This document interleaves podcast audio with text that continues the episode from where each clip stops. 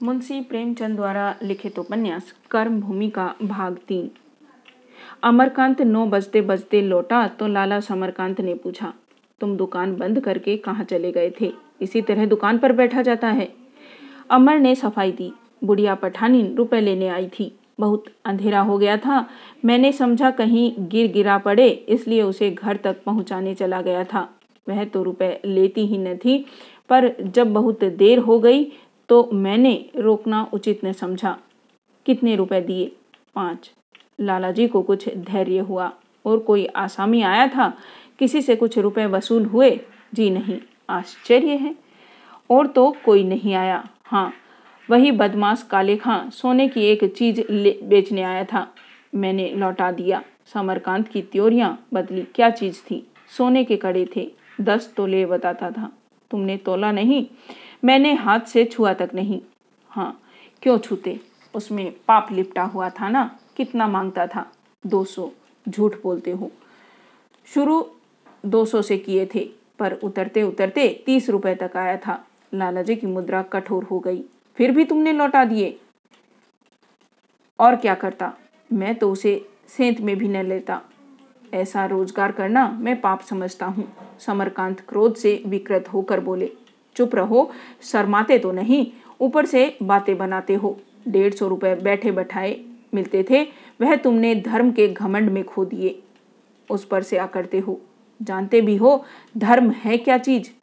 साल में एक बार भी गंगा स्नान करते हो। एक बार भी देवताओं को जल चढ़ाते हो। कभी राम का नाम लिया है ज़िंदगी में। कभी एकादशी या कोई दूसरा व्रत रखा है। कभी कथा पुराण पढ़ते या सुनते हो। तुम क्या जानो धर्म किसे कहते हैं? धर्म और चीज़ है, रोज़गार और चीज़। छी, साफ़ डेढ़ सौ फेंक दिए। अमरकांत धर्म की इस व्याख्या पर मन ही मन हंसकर बोला, आप गंगा स्नान, पूजा पाठ को मुख्य धर्म समझते हैं। मैं सच्चाई, सेवा और परोपकार को मुख्य धर्म समझता हूँ। स्नान, ध्यान, पूजा, व्रत धर्म के साधन मात्र हैं, धर्म नहीं। समरकांत ने मुँह चिढ़ाकर कहा ठीक कहते हो, बहुत ठीक। अब संसार तुम्ही को धर्म का आचार्य मानेगा। अगर तुम्हारे धर्म मार्ग पर चलता तो आज मैं भी लंगोटी लगाए घूमता होता। तुम भी यूँ महल में बैठकर मौज न करते होते। चार अक्षर अंग्रेज़ी पढ़ लो तो यह उसी की विभूति है। लेकिन मैं ऐसे लोगों को भी जानता हूँ, जो अंग्रेज़ी के विद्वान होकर अपना धर्म कर्म निभाए जाते हैं। साफ़ डेढ़ सौ पानी में डाल दिए।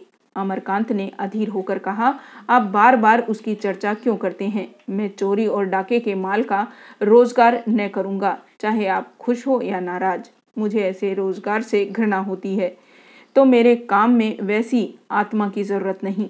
मैं ऐसी आत्मा चाहता हूँ, जो अवसर देखकर हानि लाभ का विचार करके काम करे। धर्म को मैं हानि लाभ की तराजू पर नहीं तोल सकता।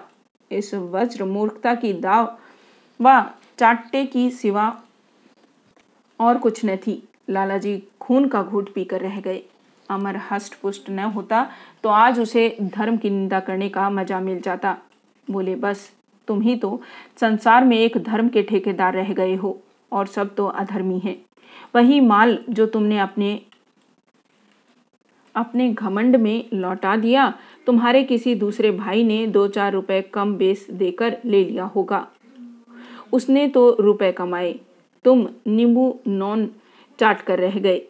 डेढ़ सौ रुपये तब मिलते हैं जब डेढ़ सौ थान कपड़ा या डेढ़ सौ बोरे चीनी बिक जाए। मुँह का कौर नहीं है, अभी कमाना नहीं पड़ा है। दूसरों की कमाई से चैन उड़ा रहे हो, तभी ऐसी बातें सोचती है। जब अपने सिर पड़ेगी, तब आँखें खुलेगी। अमर अब भी कायल न हुआ। बोला, मैं कभी यह रोज़गार न करूँगा।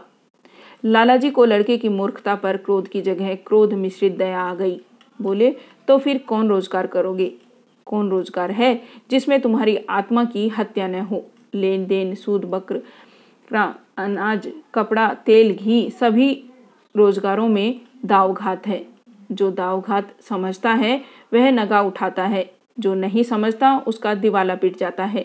मुझे कोई ऐसा रोज़गार बता दो जिसमें झूठ न बोलना पड़े, बेमान्य करनी पड़े। इतने बड़े बड़े हाकिम हैं, बताओ कौन घुस नहीं लेता? एक सीधी सी नकल, लेने जाओ तो एक रुपए लग जाता है। बिना तहरीर लिए थानेदार रपट तक नहीं लिखता। कौन वकील है जो झूठे गवाह नहीं बनाता? लीडरों की ही में कौन है जो चंदे के रुपए में नोच खसोट न करता हो? माया पर तो संसार की रचना हुई है। इससे कोई कैसे बच सकता है? अमर ने उदासीन भाव से सिर हिलाकर कहा, अगर रोज़गार का यह हाल है तो मैं रोज़गार करूँगा ही नहीं। तो घर गृहस्थी कैसे चलेगी? कुएँ में पानी की आमद न हो तो कै दिन पानी निकले? अमरकांत ने इस विवाद का अंत करने के इरादे से कहा, मैं भूखों मर जाऊँगा, पर आत्मा का गला न घोटूँगा। तो क्या मजूरी करोगे?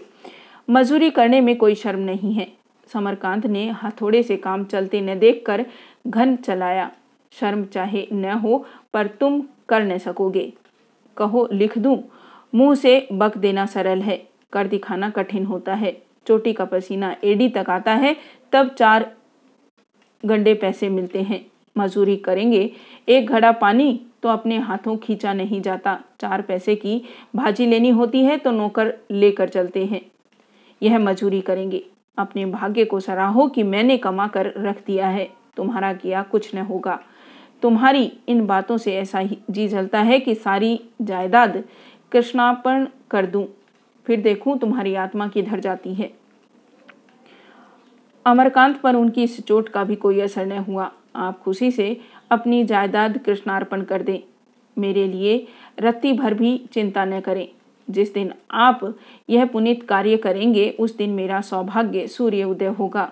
मैं इस मोह से मुक्त होकर स्वाधीन हो जाऊँगा। जब तक मैं इस बंधन में पड़ा रहूँगा, मेरी आत्मा का विकास होगा।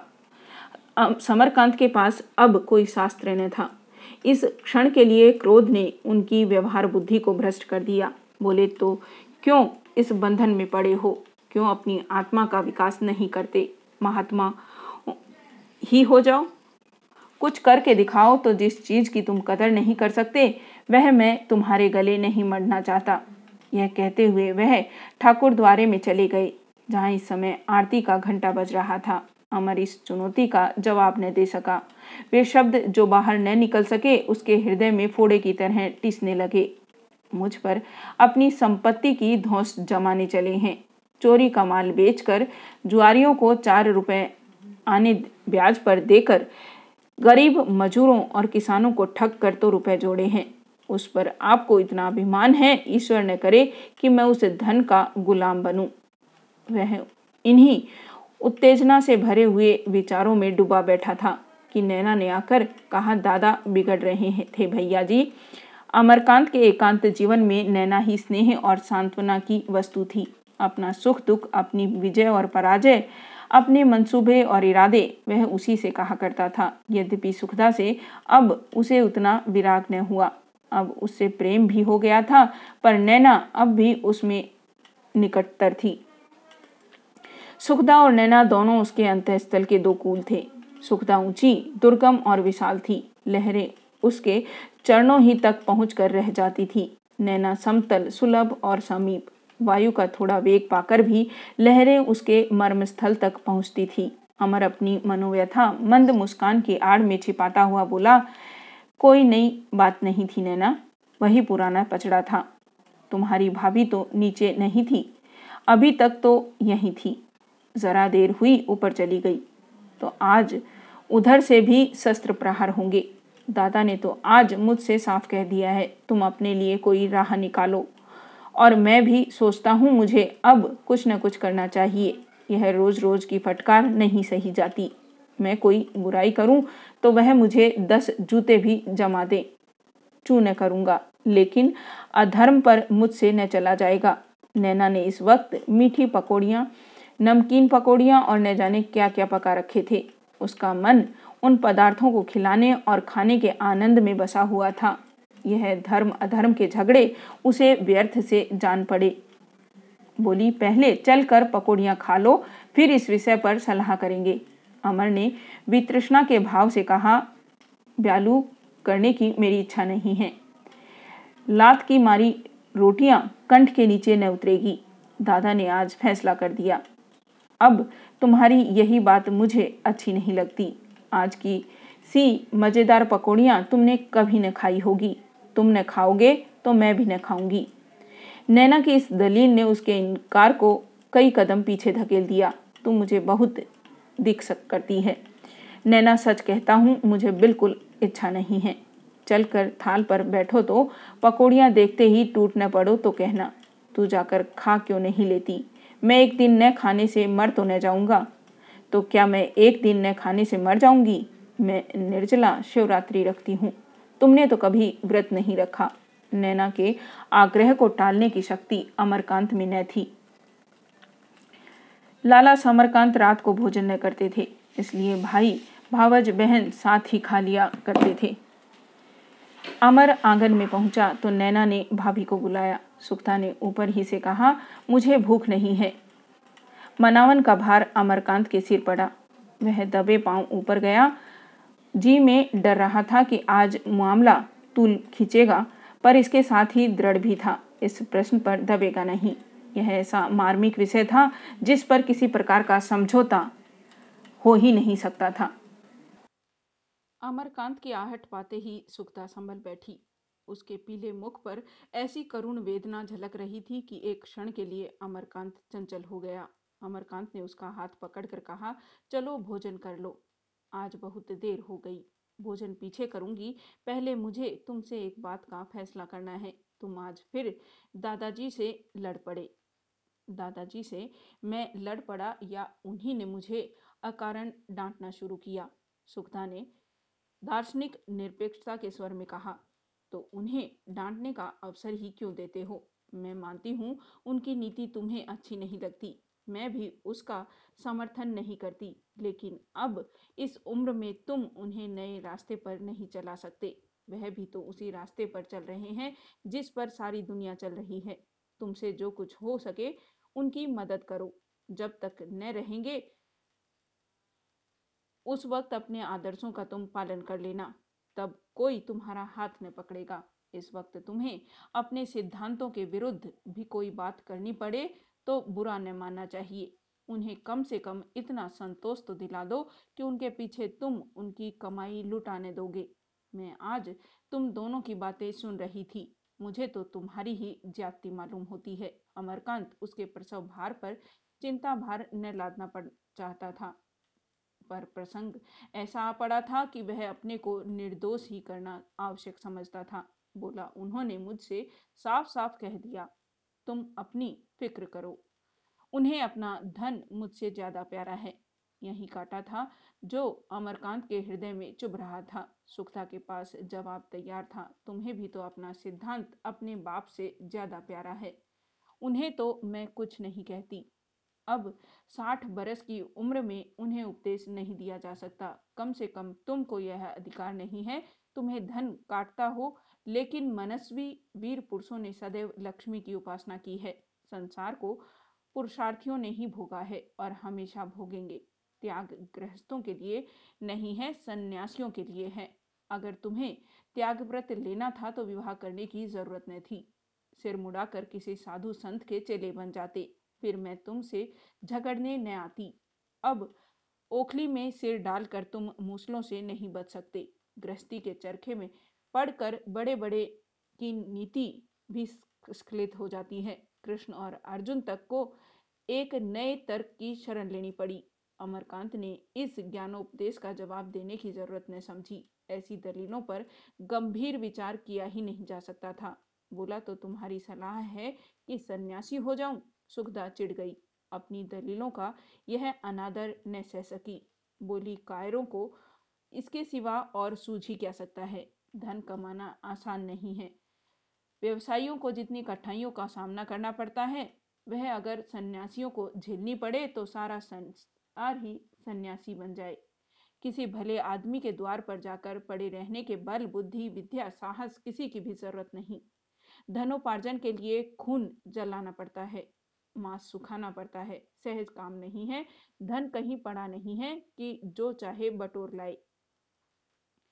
अमरकांत ने उसी विनोदी भाव से कहा, मैं तो दादा को गद्दी पर बैठे रहने के सिवा और कुछ करते नहीं देखता। और भी जो बड़े बड़े सेठ साहूकार हैं, उन्हें भी फूल कर कुप्पा होते ही देखा है। रक्त और मांस तो मजदूर ही जलाते हैं। जिसे देखो कंकाल बना हुआ है। सुखता ने कुछ जवाब ने दिया। ऐसी मोटी अक्ल के आदमी से ज़्यादा बकवास करना व्यर्थ था। नैना ने पुकारा, तुम क्या करने लगे? भैया आते क्यों नहीं? पकौड़ियाँ ठंडी हुई जाती हैं। सुखता ने कहा, तुम जाकर खा क्यों नहीं लेते? बेचारी ने दिन भर तैयारियाँ की हैं। मैं तो तभी खाऊँगा जब तुम भी चलोगी। वादा करो कि फिर दादाजी से लड़ाई न करोगे। अमरकांत ने गंभीर होकर कहा, सुखदा, मैं तुमसे सत्य कहता हूँ। मैंने इस लड़ाई से बचने के लिए कोई बात उठा नहीं रखी। इन दो सालों में मुझसे कितना परिवर्तन हो गया है? कभी कभी मुझे इस पर स्वयं आश्चर्य होता है। मुझे जिन बातों से घृणा थी, वह सब मैंने अंगीकार कर ली। लेकिन अब उस सीमा पर आ गया हूँ कि जो भर भी आगे बढ़ा तो ऐसे गर्त में जा गिरूँगा, जिसकी थाह नहीं है। उस सर्वनाश की ओर मुझे मत ढकेलो सुखदा को इस कथन में अपने ऊपर लांछन का आभास हुआ। इसे वह कैसे स्वीकार करती?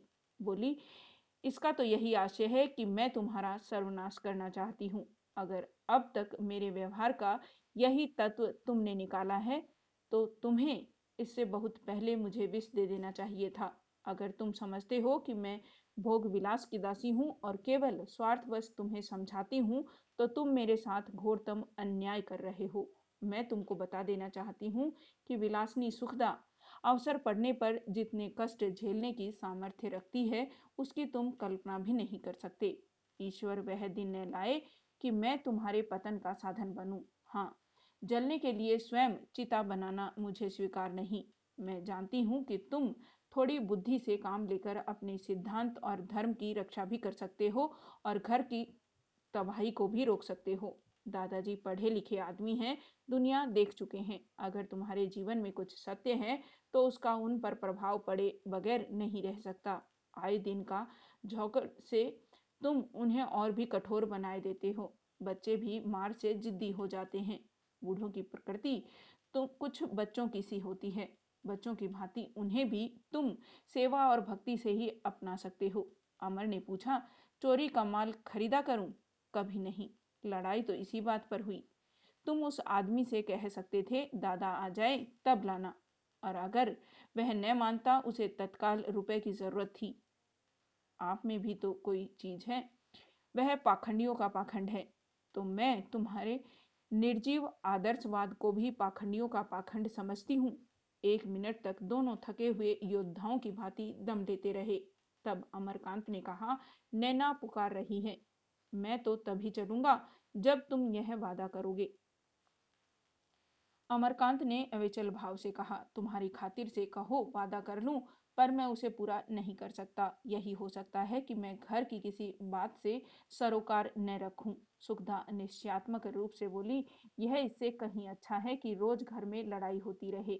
जब तक इस घर में हो, इस घर की हानि लाभ का तुम्हें विचार करना पड़ेगा। अमर ने अकड़ कर कहा, मैं आज इस घर को छोड़ सकता हूँ। सुखदा ने बम सा फेंका और मैं, अमर विस्मय से सुखदा का मुँह देखने लगा। सुखता ने उसी स्वर में कहा, इस घर में मेरा नाता तुम्हारे आधार पर है।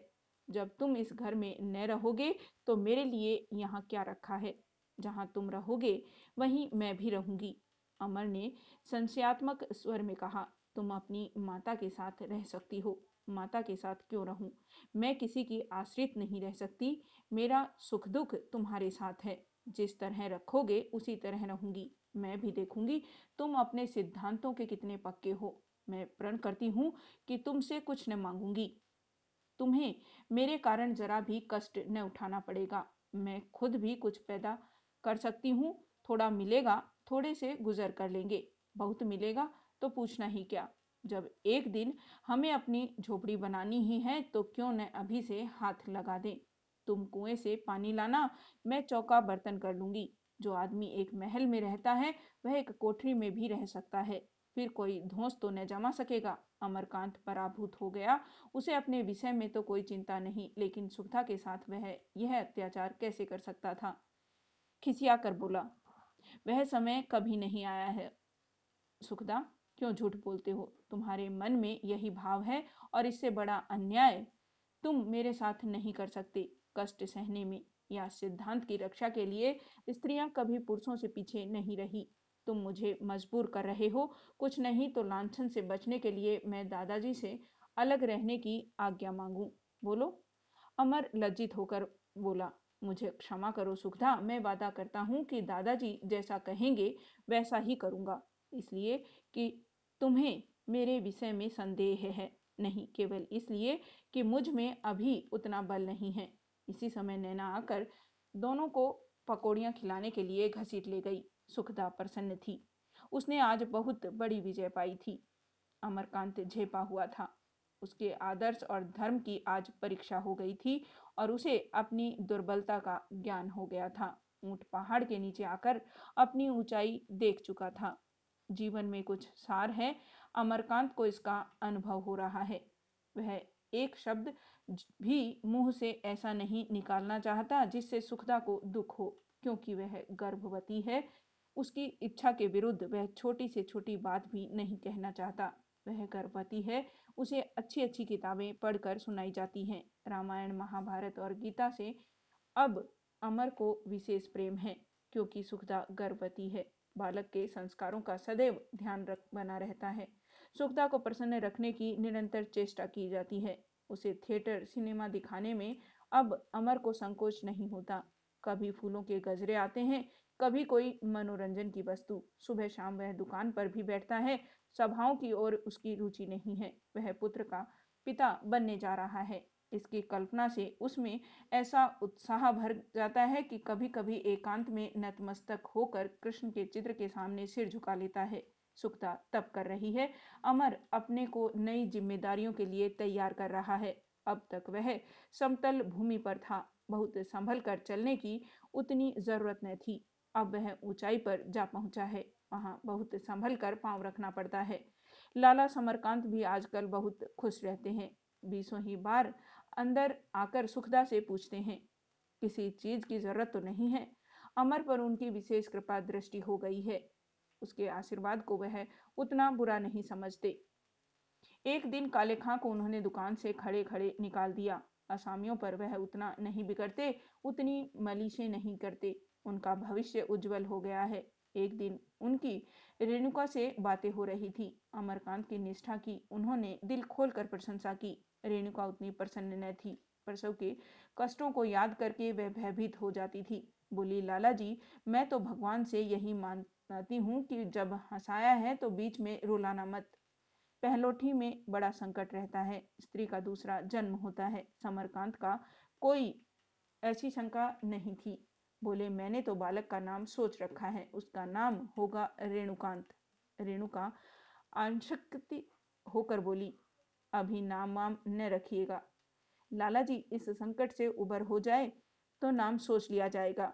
मैं सोचती हूँ दुर्गा पाठ बैठा दीजिए। इस मोहल्ले में एक दाई रहती है, उसे अभी से रख लिया जाए तो अच्छा हो।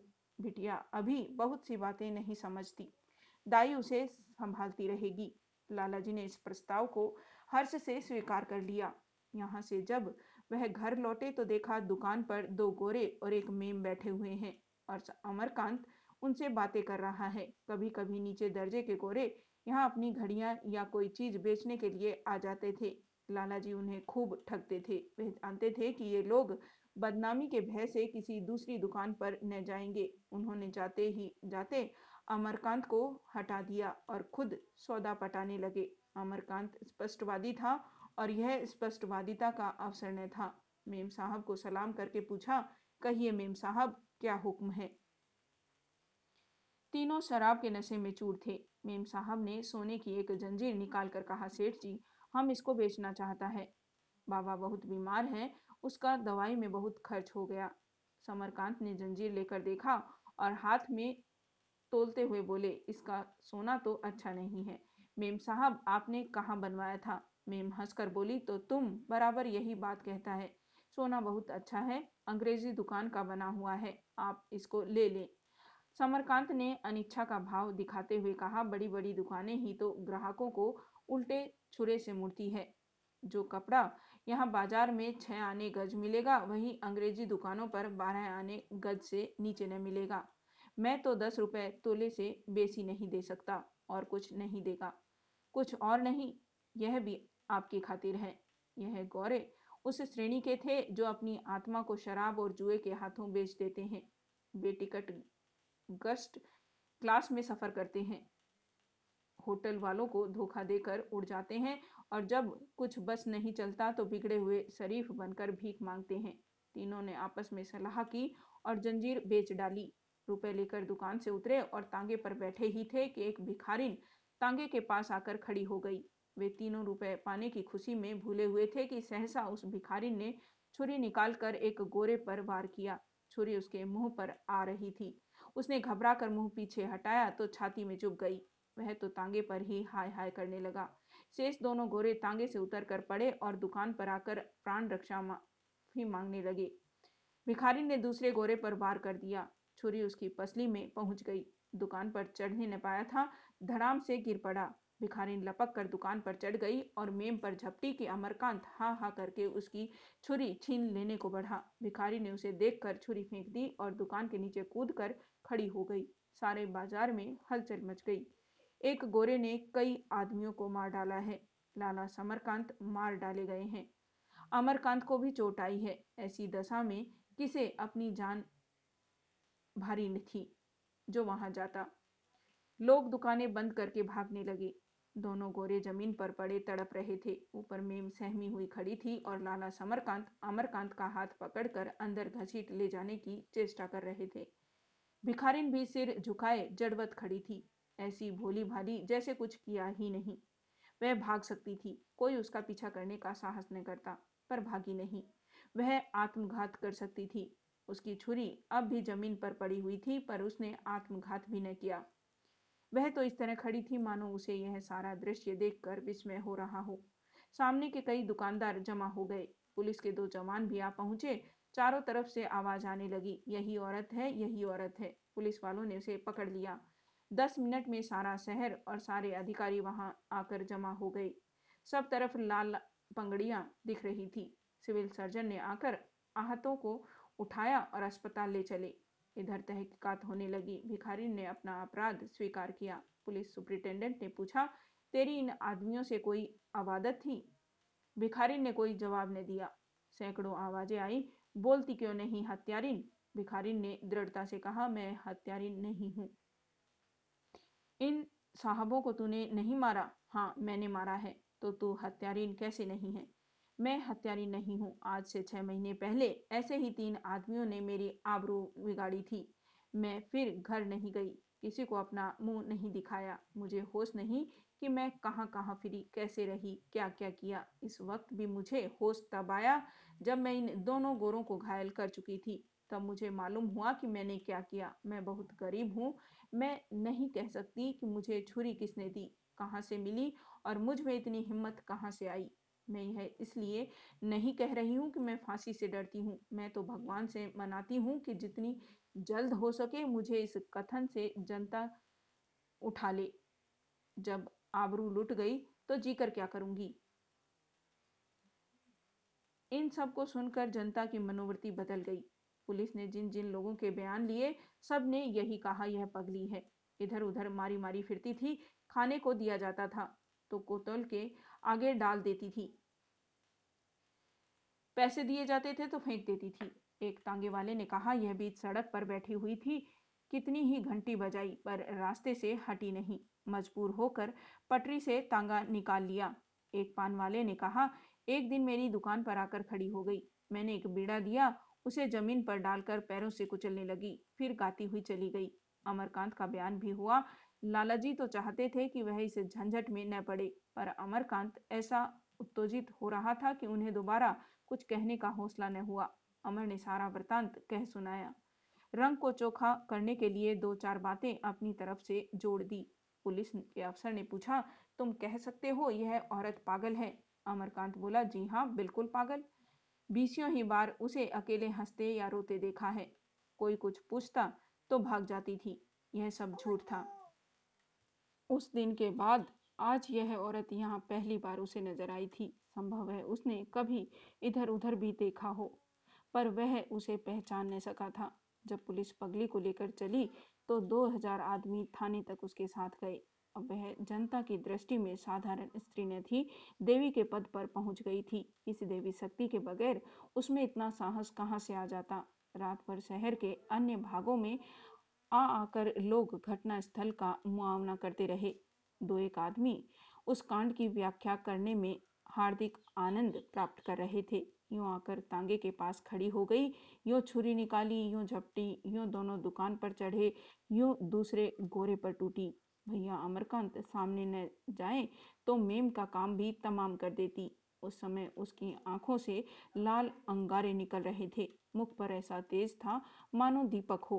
अमरकांत अंदर गया तो देखा, नैना भावज का हाथ पकड़े सहमी खड़ी है। और सुखदा राजसी करुणा से आंदोलित सजल नेत्र चारपाई पर बैठी हुई है। अमर को देखते ही वह खड़ी हो गई और बोली, यह वही औरत थी ना? हाँ वही तो मालूम होती है। तो अब यह फांसी पा जाएगी। शायद बच जाए, पर आशा कम है। अगर इसको फांसी हो गई तो मैं समझूँगी संसार से न्याय उठ गया। उसने कोई अपराध की नहीं किया। जिन दुष्टों ने उस पर ऐसा अत्याचार किया उन्हें यही दंड मिलना चाहिए था। मैं अगर न्याय के पद पर होती तो उसे बेदाग छोड़ देती। ऐसी देवी की तो प्रतिमा बनाकर पूछना चाहिए। उसने अपनी सारी बहनों का मुख उज्जवल कर दिया। अमरकांत ने कहा, लेकिन यह तो कोई न्याय नहीं कि काम कोई करे, सजा कोई पाए। सुखदा ने उग्र भाव से कहा, वे सब एक हैं। जिस जाति में ऐसे दुष्ट हों, उस जाति का पतन हो गया है।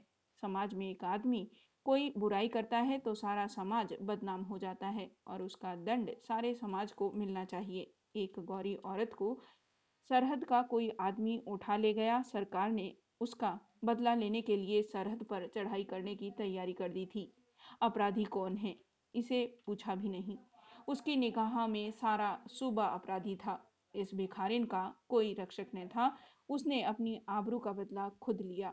तुम जाकर वकीलों से सलाह लो फांसी न होने पाए, चाहे कितने ही रुपए खर्च हो जाएँ, मैं तो कहती हूँ, वकीलों को इस मुकदमे की पैरवी मुक्त करनी चाहिए।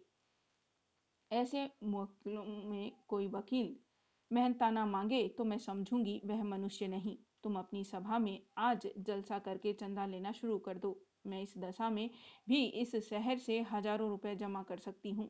ऐसी कौन नारी है जो इसके लिए ना ही कर देगी? अमरकांत ने उसे शांत करने के इरादे से कहा, जो कुछ तुम चाहती हो, वह सब होगा। नतीजा कुछ भी हो, पर हम अपनी तरफ़ से कोई बात उठाने रखेंगे। मैं जरा प्रोफेसर शांति कुमार के पास जाता हूँ। तुम जाकर आराम से लेटो। मैं भी अम्मा के पास जाऊँगी। तुम मुझे उधर छोड़कर चले जाना। अमर ने आग्रह पूर्वक कहा, तुम चलकर शांति से लेटो। मैं अम्मा से मिलता चला आऊँगा। सुखदा ने चिढ़कर कहा, ऐसी दशा में जो शांति से लेटे, वह मृतक है। इस देवी के लिए तो मुझे प्राण भी देने पड़े तो मैं खुशी से दूँ। अम्मा से मैं जो कहूँगी, वह तुम नहीं कह सकते। नारी के लिए, नारी के हृदय में जो तड़प होगी, वह पुरुषों के हृदय में नहीं हो सकती। मैं अम्मा से इस मुकदमे के लिए पाँच हज़ार से कम न लूँगी। मुझे उनका धन्य चाहिए। चंदा मिले तो वाह वाह नहीं तो उन्हें खुद निकल आना चाहिए। तांगा बुलवा लो। अमरकांत को आज ज्ञात हुआ, विलासनी के हृदय में कितनी वेदना, कितनी स्वजाति प्रेम, कितना उत्सर्ग है। तांगा आया और दोनों रेणुका देवी से मिलने चले। तीसरे महीने तक सारे शहर में हलचल रही। रोज आदमी सब काम धंधे छोड़कर कचहरी जाते। भिखारिन को एक नज़र देख लेने की अभिलाषा सभी को खींच ले जाती। महिलाओं की भी खासी संख्या हो जाती थी। भिखारिन जो ही लारी से उतरती, जय जय की गगन भेदी ध्वनि और पुष्प वर्षा होने लगती। रेणुका और सुखदा तो कचहरी के उठने तक वहीं रहती। जिला मजिस्ट्रेट ने मुकदमे की जजी में भेज दिया और रोज पेशियाँ होने लगी। पंच नियुक्त हुए। इधर सफ़ाई के वकीलों की एक फौज तैयार हो गई। मुकदमे की सबूत न ज़रूरत थी। अपराधियों ने अपराध स्वीकार ही कर लिया था। बस यही निश्चय करना था कि जिस वक्त उसने हत्या की, उस वक्त होश में थी या नहीं।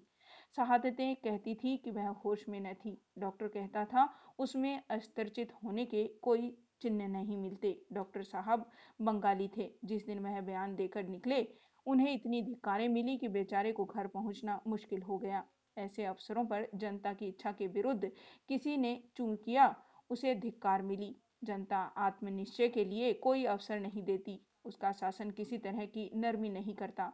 रेणुका नगर की रानी बनी हुई थी। मुकदमे की पैरवी का सारा भार उसके ऊपर था। शांति कुमार और अमरकांत उनकी दाहिनी और बाई भुजाएँ थी। लोग आग आकर खुद चंदा दे जाते। यहाँ तक कि लाला समरकांत भी गुप्त रूप से सहायता कर रहे थे। एक दिन अमरकांत ने पठानीन को कचहरी में देखा।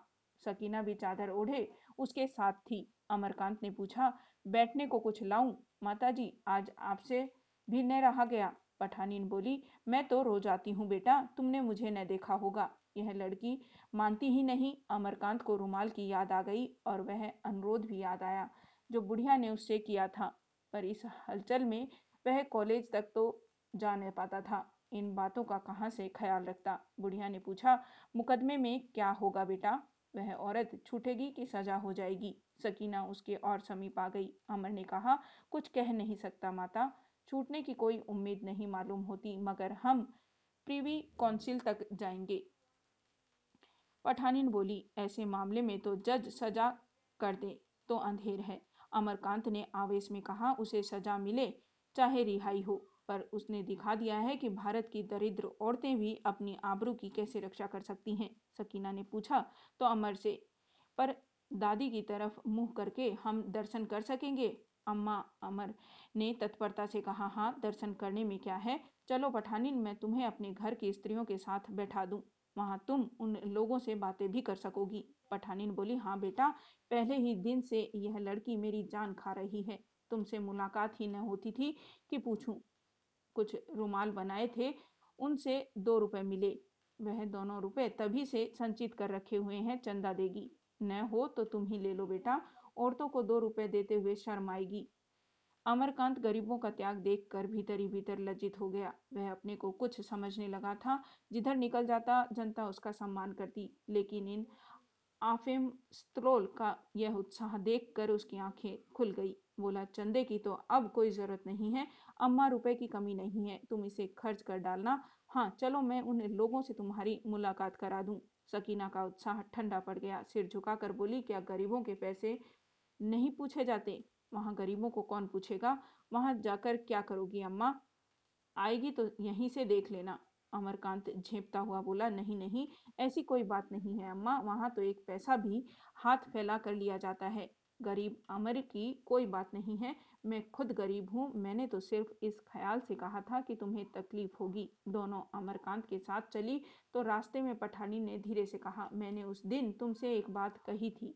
बेटा, शायद तुम भूल गए अमरकांत ने शर्माते हुए कहा, नहीं नहीं, मुझे याद है, जरा आजकल इसी झंझट में पड़ा रहा।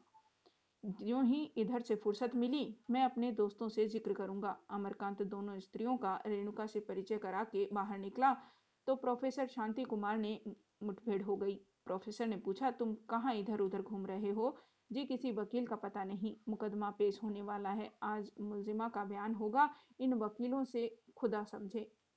जरा सा इल्ज़ाम पर खड़े क्या हो जाते हैं? गोरा सारे संसार को उनकी उपासना करनी चाहिए। इससे कहीं अच्छा था कि एक दो एक वकीलों को मेहनताने पर रख लिया जाता। मुफ़्त का काम बेकार समझा जाता है। इतनी बेदली से पैरवी की जा रही है कि मेरा खून खोलने लगता है। नाम सब चाहते हैं, काम कोई नहीं करना चाहता। अगर अच्छी जिरह होती तो पुलिस के सारे गवाह उखड़ जाते। पर यह कौन करता? जानते हैं कि आज मुलजिमा का बयान होगा, फिर भी किसी को फ़िक्र नहीं। अमरकांत ने कहा, मैं एक एक को इतला दे चुका कोई न आए तो मैं क्या करूँ? शांति को मार। मुकदमा खत्म हो जाए तो एक एक की खबर लूँगा। इतने में लॉरी आती दिखाई दी। अमरकांत वकीलों को इतला करने दौड़ा। दर्शक चारों ओर से दौड़ दौड़ कर अदालत के कमरे में आ पहुँचे। भिखारिन लॉरी से उतरी और कटघरे के सामने आकर खड़ी हो गई। उसके आते ही हज़ारों की आँखें उसकी ओर उठ गई। पर उन आँखों में एक भी ऐसी न थी जिसमें श्रद्धा न भरी हो। उसके पीले मुरझाए हुए मुख पर आत्मगौरव की ऐसी कांति थी, जो कुत्सित दृष्टि के उठने के पहले ही निराश और पराभूत करके उसमें श्रद्धा को आरोपित कर देती थी। जज साहब सांवले रंग के नाटे चकले वृद्धाकार मनुष्य थे। उनकी लंबी नाक और छोटी छोटी आँखें अनायास ही मुस्कुराती मालूम होती थी। पहले ये महाशय राष्ट्र के साहसी सेवक थे। और कांग्रेस के किसी प्रांतीय जलसे के सभापति हो चुके थे, पर इधर तीन साल से वह जज हो गए थे। अतएव अब राष्ट्रीय आंदोलन से पृथक रहते थे, पर जानने वाले जानते थे कि वह अब भी पत्रों में नाम बदलकर अपने राष्ट्रीय विचारों का प्रतिपादन करते रहते हैं। उनके विषय में कोई शत्रु भी यह कहने का साहस नहीं कर सकता था कि वह किसी दबाव या भय से न्याय पथ से जौ भर विचलित हो सकते हैं। उनकी यही न्यायपरता इस समय भिखारिन की रिहाई में बाधक हो रही थी। जज साहब ने पूछा, तुम्हारा नाम? भिखारिन ने कहा, भिखारिन। तुम्हारे पिता का नाम? पिता का नाम बतलाकर उन्हें कलंकित नहीं करना चाहती। घर कहाँ है? भिखारिन ने दुखी कंठ से कहा पूछ कर क्या कीजिएगा? आपको इससे क्या काम है? तुम्हारे ऊपर यह अभियोग है कि तुमने तीन तारीख को दो अंग्रेज़ों को छुरी से ऐसा जख्मी किया कि दोनों उसी दिन मर गए। तुम्हें यह अपराध स्वीकार है? भिखारी ने निशंक भाव से कहा, आप उसे अपराध कहते हैं? मैं अपराध नहीं समझती। तुम मारना स्वीकार करती हो। गवाहों ने झूठी गवाही थोड़े ही दी होगी। तुम्हें अपने विषय में कुछ कहना है? भिखारी ने स्पष्ट स्वर में कहा, मुझे कुछ नहीं कहना है। अपने प्राणों को बचाने के लिए मैं कोई सफ़ाई नहीं देना चाहती। मैं तो यह सोचकर प्रसन्न हूँ कि जल्द जीवन का अंत हो जाएगा। मैं दीन अबला हूँ। मुझे इतना ही याद है कि कई महीने पहले मेरा सर्वस्व लूट लिया गया और उसके लूट जाने के बाद मेरा जीना वृथा है। मैं उसी दिन मर चुकी। मैं आपके सामने खड़ी बोल रही हूँ, पर इस देह में आत्मा नहीं है। उसे मैं ज़िंदा नहीं कहती जो किसी को अपनी मुँह न दिखा सके। मेरे इतने भाई बहन व्यर्थ मेरे लिए इतनी दौड़ धूप और खर्च वर्च कर रहे हैं। कलंकित जीवन, जीने से मर जाना कहीं अच्छा है। मैं न्याय नहीं मांगती, दया नहीं मांगती, मैं केवल प्राण दंड मांगती हूँ। हाँ अपने भाई बहनों से इतनी विनती करूँगी कि मेरे मरने के बाद मेरी काया का निरादर न करना, उसे छूने से घिन मत करना। भूल जाना कि वह किसी अभागिन पतिता की लाश है। जीते जी मुझे जो चीज़ नहीं मिल सकती, वह मुझे मरने के पीछे दे देना, मैं साफ़ कहती हूँ, मुझे अपने किए पर रंज नहीं है, पछतावा नहीं है। ईश्वर न करे कि मेरी किसी बहन की ऐसी गति हो, लेकिन हो जाए तो उसके लिए इसके सिवाय कोई राह नहीं है। आप सोचते होंगे, अब यह मरने के लिए इतनी उतावली है तो अब तक जीती क्यों रही? इसका कारण मैं आपसे क्या बताऊँ? जब मुझे होश आया तो अपने सामने दो आदमियों को तड़पते देखा तो मैं डर गई। मुझे कुछ सूझ ही न पड़ा कि मुझे क्या करना चाहिए। उसके बाद भाई बहनों की सज्जनता ने मुझे मोह के बंधन में जकड़ दिया। और अब तक मैं अपने को इस धोखे में डाले हुए कि शायद मेरे मुख से कालिक छूट गई और अब मुझे भी और बहनों की तरह विश्वास और सम्मान मिलेगा। लेकिन मन की मिठाई से किसी का पेट भरा है। आज अगर सरकार मुझे छोड़ भी दे, मेरी भाई बहनें मेरे गले में फूलों की माला भी डाल दें। मुझ पर असरफियों की बरखा भी कर दें। तो क्या यहाँ से मैं अपने घर जाऊँगी? मैं विवाहिता हूँ। मेरा एक छोटा सा बच्चा है। क्या मैं उस बच्चे को अपना कह सकती हूँ? क्या अपने पति को अपना कह सकती हूँ? कभी नहीं। बच्चा मुझे देखकर मेरी गोद के लिए हाथ फैलाएगा, पर मैं उसके हाथों को नीचा कर दूँगी और आँखों में आँसू भरे हुए मुँह फेर कर चली जाऊँगी। पति मुझे क्षमा भी कर दे। मैंने उसके साथ कोई विश्वासघात नहीं किया है। मेरा मन अब भी उसके चरणों से लिपट जाना चाहता है, लेकिन मैं उसके सामने ताक नहीं सकती। वह मुझे खींच भी ले जाए, तब भी मैं उस घर में पाँव न रखूँगी। इस विचार से मैं अपने मन को संतोष नहीं दे सकती कि मेरे मन में पाप न था। इस तरह तो अपने मन को वह समझाए, जिसे जीने की लालसा हो। मेरे हृदय से यह बात नहीं जा सकती कि तू अपवित्र है, अछूत है, कोई कुछ कहे, कोई कुछ सुने। आदमी को जीवन क्यों प्यारा होता है? इसलिए नहीं कि वह सुख भोगता है। जो सदा दुख भोगा करते हैं और रोटियों को तरसते हैं, उन्हें जीवन कुछ कम प्यारा नहीं होता। हमें जीवन इसलिए प्यारा होता है कि हमें अपनों का प्रेम और दूसरों का आदर मिलता है। जब इन दोनों में से एक के मिलने की भी आशा नहीं तो जीना व्यर्थ है। अपने मुझसे अब भी प्रेम करें, लेकिन वह दया होगी, प्रेम नहीं। दूसरे, अब भी मेरा आदर करें लेकिन वह भी दया होगी, आदर नहीं। वह आदर और प्रेम अब मुझे मरकर ही मिल सकता है। जीवन में तो मेरे लिए निंदा और बहिष्कार के सिवा कुछ नहीं है। यहाँ मेरी जितनी बहनें और भाई हैं, उन सबसे मैं यही भिक्षा मांगती हूँ कि उस समाज के उबर के लिए भगवान से प्रार्थना करे, जिसमें ऐसे नर पिशाच उत्पन्न होते हैं। भिखारिन का बयान समाप्त हो गया। अदालत के उस बड़े कमरे में सन्नाटा छाया हुआ था। केवल दो चार महिलाओं की सिसकियों की आवाज़ सुनाई देती थी। महिलाओं के मुख गर्व से चमक रहे थे, पुरुषों के मुख लज्जा से मलिन थे। अमरकांत सोच रहा था, गोरों को ऐसा दुस्साहस इसलिए तो हुआ कि वह अपने को इस देश का राजा समझते हैं। शांति कुमार ने मन ही मन एक व्याख्यान की रचना कर डाली थी, जिसका विषय था स्त्रियों पर पुरुषों के अत्याचार। सुखदा सोच रही थी, यह छूट जाती तो मैं इसे अपने घर में रखती और उसकी सेवा करती।